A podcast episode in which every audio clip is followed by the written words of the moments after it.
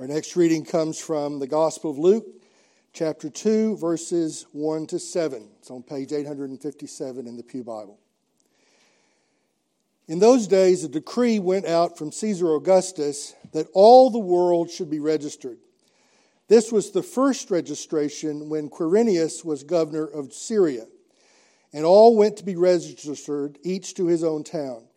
And Joseph also went up from Galilee, from the town of Nazareth, to Judea, to the city of David, which is called Bethlehem, because he was of the house and lineage of David, to be registered with Mary, his betrothed, who was with child. And while they were there, the time came for her to give birth. And she gave birth to her firstborn son, and wrapped him in swaddling cloths, and laid him in a manger because there was no place for them in the inn. And then verse 19 Mary treasured up all these things, pondering them in her heart. The word of the Lord. Thanks be to God. Sovereign God, we pray you'd be pleased now to send your Spirit upon us. Put away from us all the distractions that would keep us from hearing your voice. Give us grace, Father, that we would hear your word, believe it, obey it, rejoice in it for Jesus' sake. Amen. Amen. Please be seated.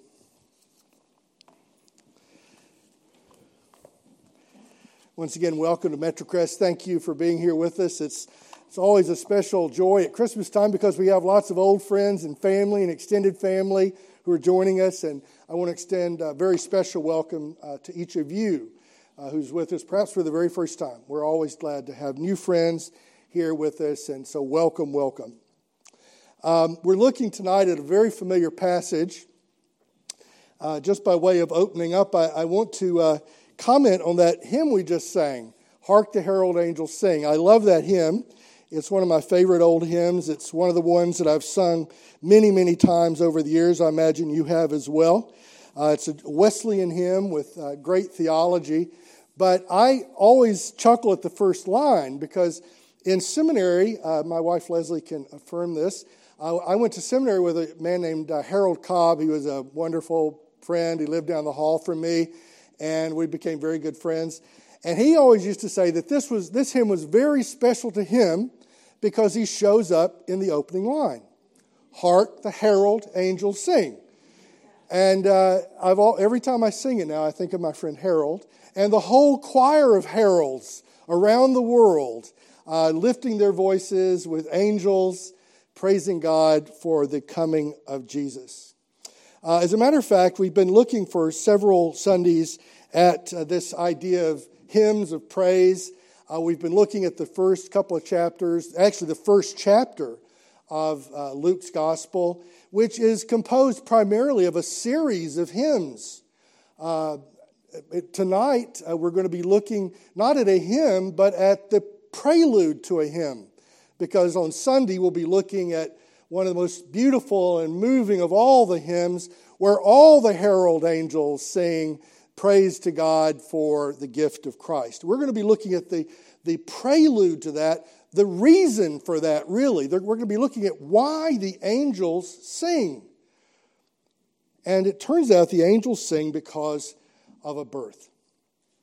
We'll see that on Sunday. But tonight we just read the, the very simple, the, the, the sparsest possible description, really, of the birth of this baby that has been talked about all through chapter 1 and will be sung about all through chapter 2 and through the rest of this gospel and through the rest of time. Voices in praise to God for this unique birth. It's a beautiful story. It's as simple as it is beautiful, isn't it? I mean, it's the facts themselves are so simple. Uh, in fact, the, th- the only things that make them anything but simple are the details that Luke goes to great trouble to record. Uh, Luke, for instance, in chapter 2, verse 1, records the fact that Caesar Augustus was on the throne in Rome. Uh, he ruled the whole known world. And to this day, you can go and and see the Rome where Augustus lived. He was anchored in history. He wasn't mythological, he was a real person. Uh, I'm told you can visit Augustus's grave. He was a real person anchored in time and space. And Luke takes time not only to record the great Caesar Augustus, but a governor named Quirinius. Uh, there's debate about Quirinius, when exactly he ruled. There's scholars who debate exactly what period of time Quirinius ruled as the governor of Syria. I read a very interesting article that showed how this actually lines up historically with the story of Augustus. Uh, there's some scholarly debate about that. But it's interesting how archaeology so often confirms what the Bible tells us. And archaeologists have pointed out how Quirinius, the governor, is also documented. And it's also shown how during one of his governorships in uh, Judea, uh, there was, in fact, a registration, a lesser known registration, but a registration nevertheless. The word translated registration is tied to the idea of taxation. Um, in fact, in the King James Version, it talks about taxes. The registration of Quirinius was tied to the taxation policy of Augustus.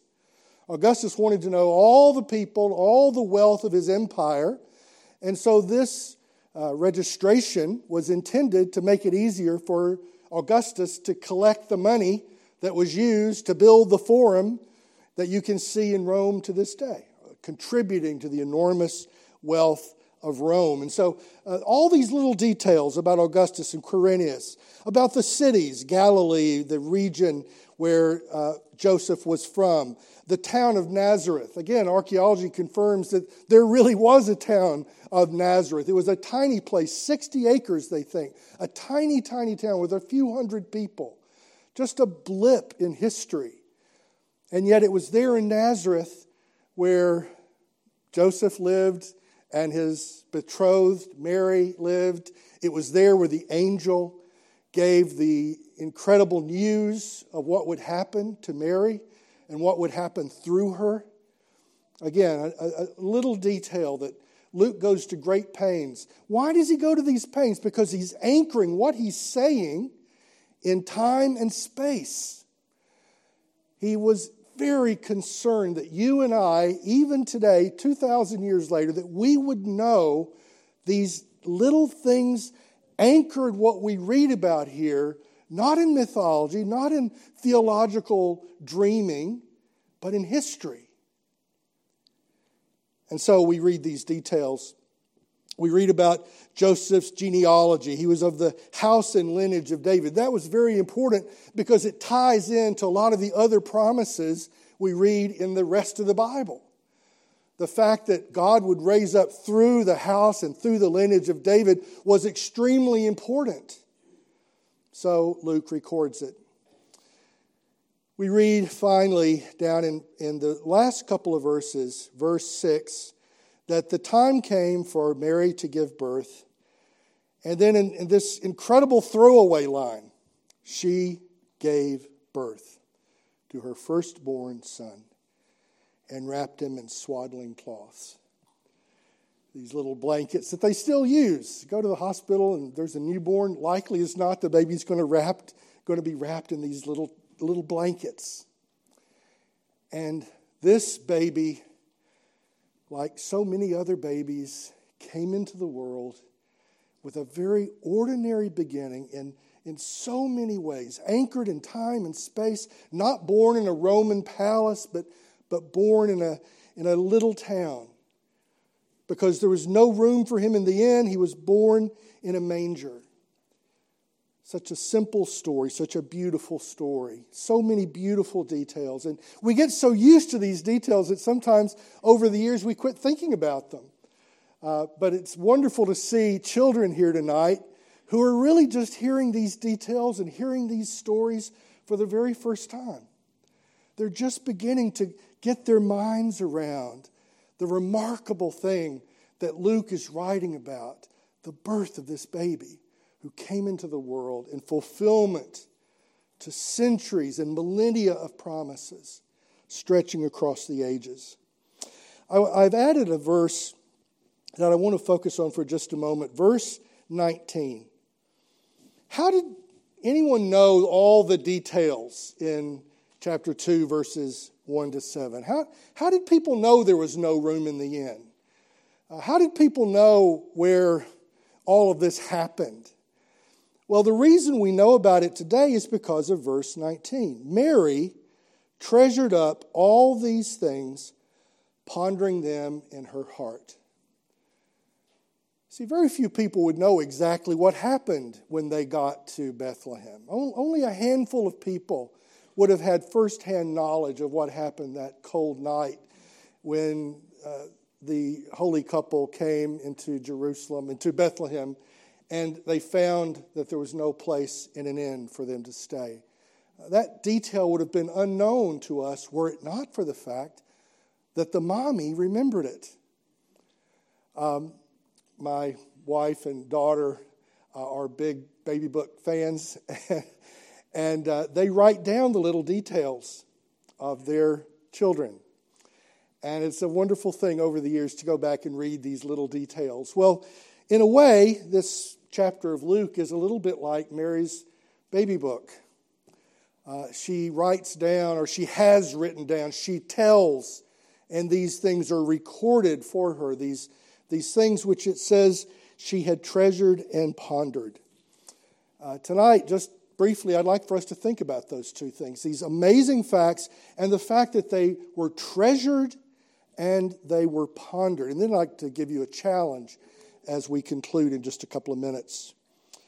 Uh, first of all, Mary treasured. She treasured these things, it says um, in verse 19. She treasured up all these things.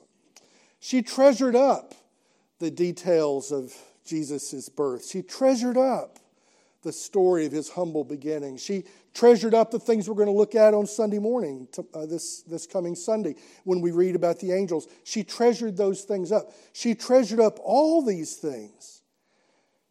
The word treasured up in Greek is sunatereo. Sunaterio. Uh, it's a Greek compound of two Greek words, sun or sun, uh, which means together, and uh, terio, which means to guard or keep or preserve. So Mary kept these things together. She treasured them, she guarded them, she kept them, she preserved them. And you and I know these facts tonight because Mary guarded them. They were dear to her, they were important to her, they fulfilled things the angels had told to her. And so she treasured them. What a beautiful picture of a mother, a young mother with all the questions of new birth in front of her, plus a whole bunch of other questions. How can this be? She asked the angel. Those questions must have been in her heart from the moment he was born. What could this mean? And so she treasures up the things she sees and hears and does. She treasures them, guards them, protects them, keeps them, and she passes them along over time to others, and it makes the way to Luke and Luke passes those things across the centuries to you and me. These things have been preserved and passed on from Christian to Christian to Christian to Christian across the ages and around the world. And you and I are the beneficiaries tonight of these treasures. You know, I, I think treasure is a, a, good way to describe these facts, these stories, these realities that Mary observed. They are to be treasured, they're precious. I think the older I get, the more precious they become. And one of the things that makes them so precious is seeing little ones beginning to think about it, beginning to reflect on it, to, to treasure for themselves these precious stories, these precious truths, these precious facts. The other night we had a Christmas pageant in this room. Let me tell you, it was, it was a very different scene than tonight.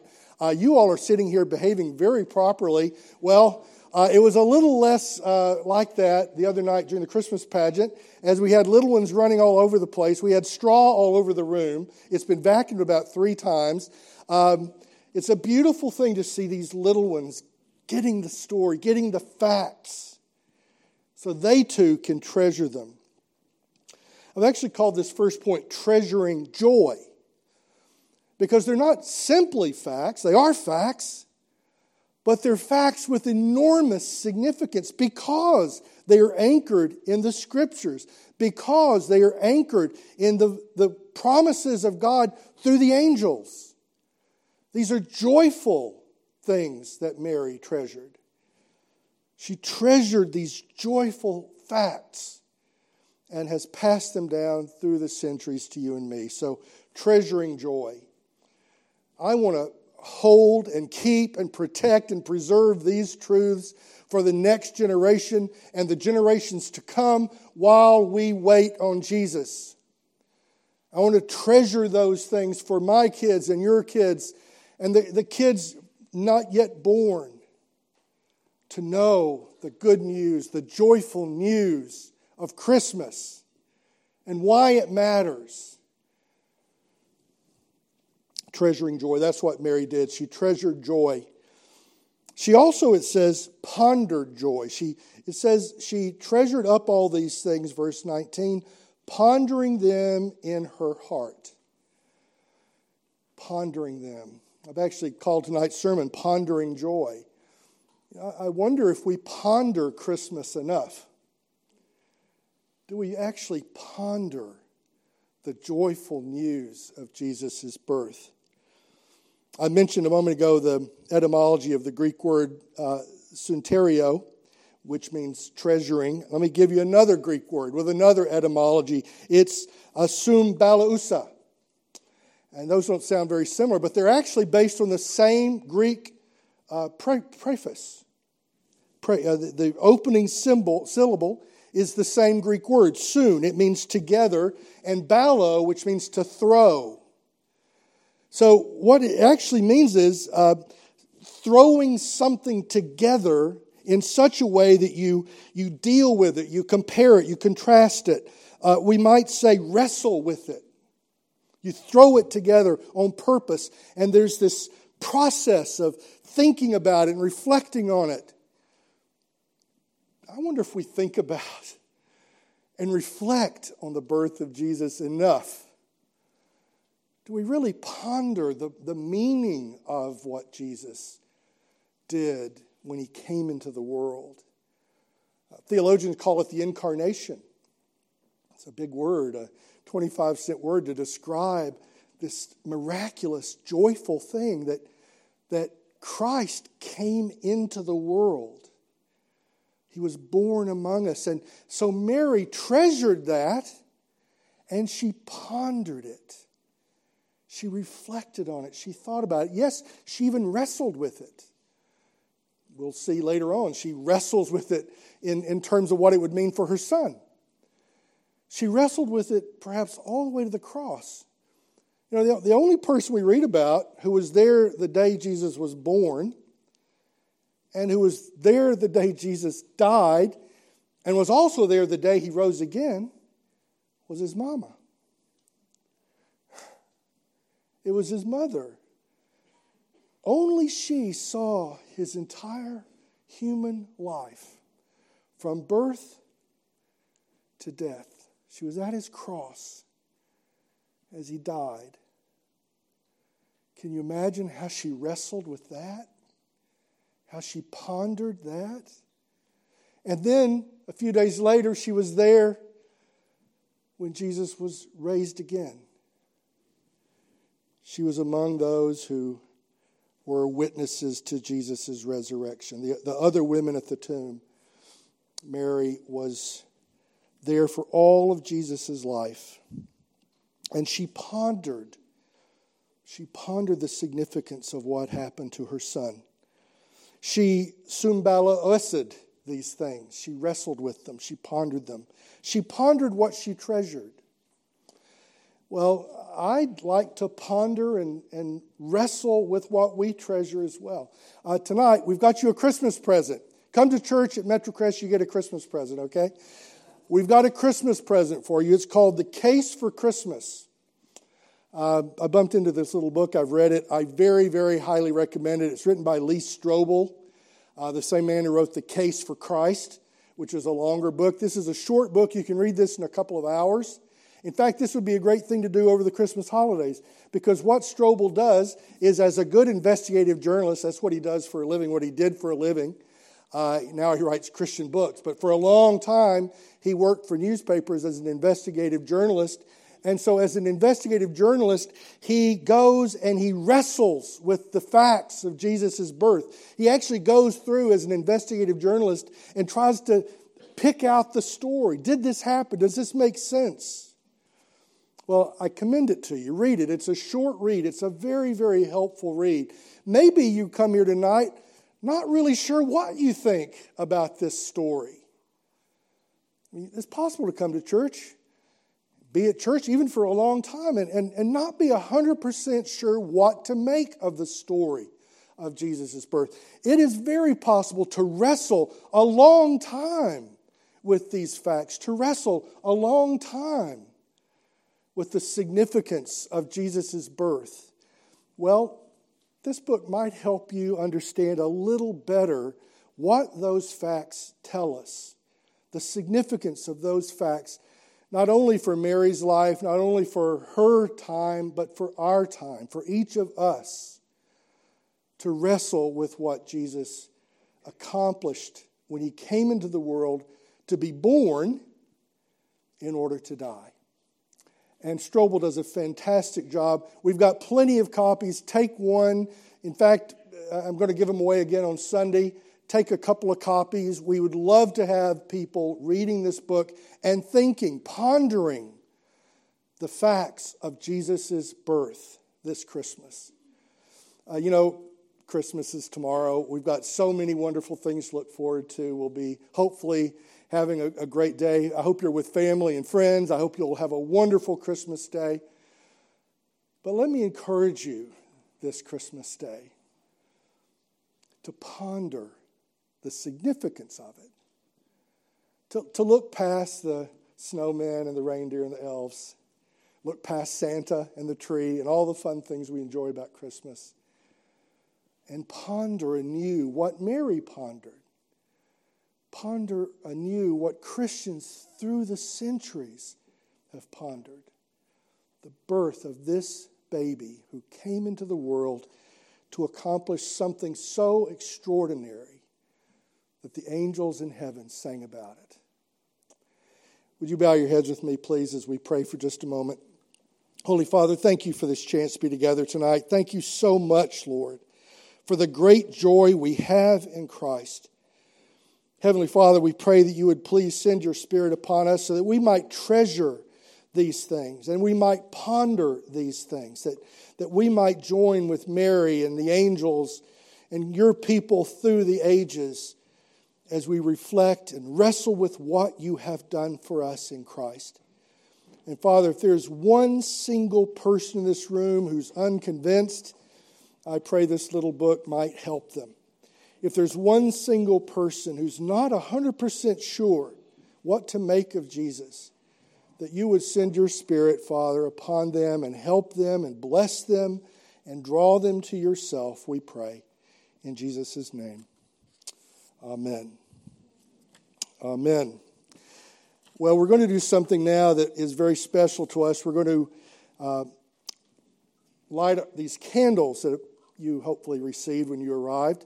Uh, in just a moment, the deacons and others will go through the room and, and light these candles. We'll dim the lights, and we will sing uh, one of a couple. We'll listen to an offering of music, and then we'll sing "Silent Night." Um, be sure to uh, hold the candle straight and uh, don't drip wax. It's a booger to get out. Uh, so try to keep it in the little cup. And at the end of the service, there are receptacles in the back of the church where you can take the uh, candle, separate it from the plastic holder, and put those in the uh, receptacles at the back. But in the meantime, I want to read to you one more passage of the scriptures. If you would please stand.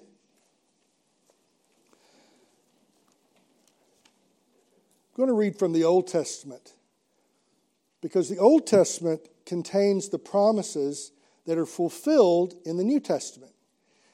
And Jesus and Mary would have known these promises. They would have known the passage we're going to look at now. And they would have live to see these words fulfilled. I'm reading from Isaiah chapter 9, verse 2 and verse 6. The prophet Isaiah writes The people who walked in darkness have seen a great light. Those who dwelt in a land of deep darkness, on them has light shone. For to us a child is born, to us a son is given, and the government shall be upon his shoulder, and his name shall be called Wonderful Counselor, Mighty God, Everlasting Father, Prince of Peace.